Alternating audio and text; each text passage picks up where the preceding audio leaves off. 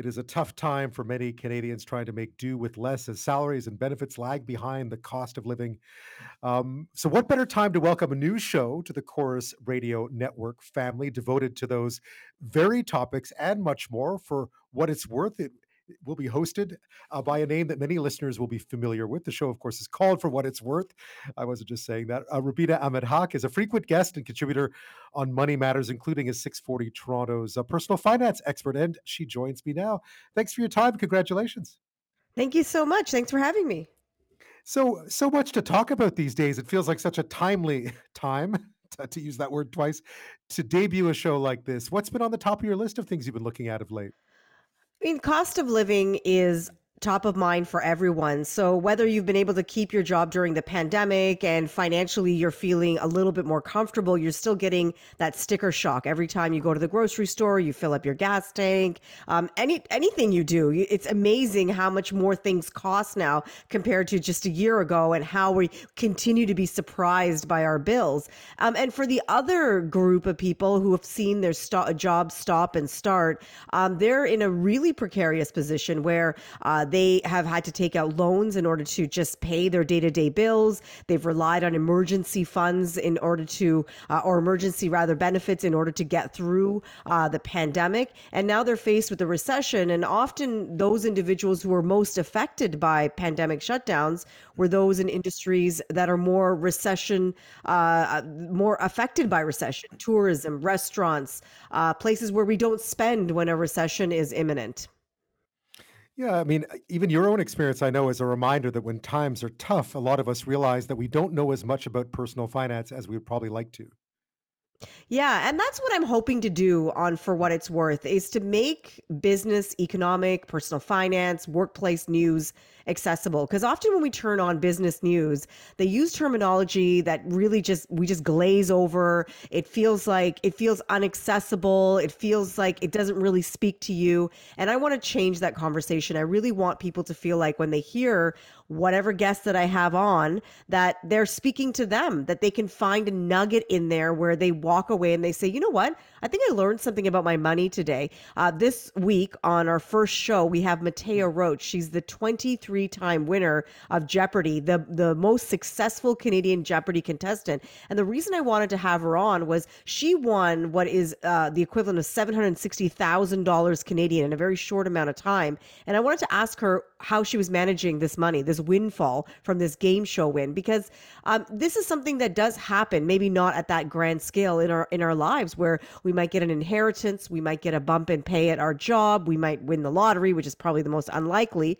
Uh, but what do you do when that happens, when you have that positive financial news? And it was really inspiring to hear how she's managing her money. And I think listeners will be surprised to learn how little she's actually spent uh, of that cash. So when they walk away, they're going to say, you know, if, if, if someone who's come into that much money can manage their money well and stay within their budget, not live without eh, eh, outside of their means, I think I can do it too. No doubt. I think my chances of winning the lottery are probably higher than beating Mattea Roach at, uh, at Jeopardy. But yeah, that's a great probably. way of looking at it. Probably mine as well, so, yes. Exactly. Because so many of us, I mean, something like an inheritance or so on, we struggle sometimes with a sudden windfall and how to manage it properly, how, what to do with it, how to make it grow, and how to make sure that it lasts for longer than just, you know, the the immediate, um, you know, the immediate high of having it, I guess. Yeah, and how not to change our financial values. I mean, I really wanted to start with some positive stories uh, in the first show, and I felt felt like she was someone that I watched really carefully or very closely, and our family sort of fell in love with her. Just just her sort of very sort of affable personalities, whip smart, all those things that you know just make you want to watch more and more of her. Uh, but we still have you know more serious topics on. We'll have a financial advisor on to talk about what's happening in the markets right now, what people should be doing with their investments if they're worried because day to day things are changing so dramatically, um, and what advice he has for people who are close to retirement, those who are starting out in their job. I mean, imagine getting your first full time job in this environment. How do you save for you know a, a, an event that's going to be happening 40 years from now, and then on top of it, with markets being vo- so volatile, you're wondering should I even be putting my money into the stock market right now? So we'll have him answering those kind of questions, and that's the kind of conversations I want to have. Is really speak to to everyday Canadians. Speak to people that,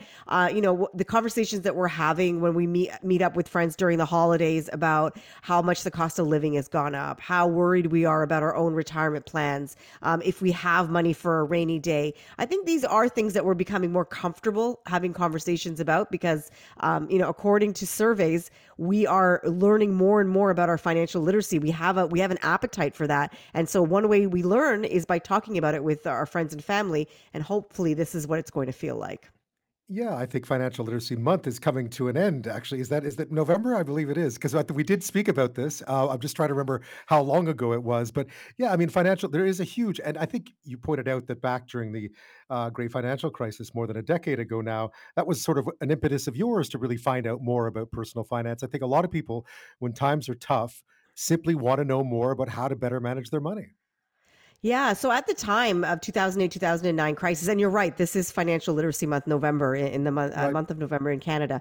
But um, going back to your first, your other point, um, you know, I was working at the TSX Broadcast Center, which is where a lot of business types come to do, um, you know, hits with national Sure. TV and radio because it's it's it's a broadcast center that's set up. And at that time, I started recognizing that you know there was a lot of people coming in that were that very very very impressive titles and you know were CEOs of banks in some cases, but a lot of what they were saying was kind of just going over everyone's head. And so I started putting myself out there and talking about personal finance, absorbing what they were saying and kind of making it more accessible for the everyday person because really they're speaking to a very very small percentage of people that actually are taking their information and understanding it.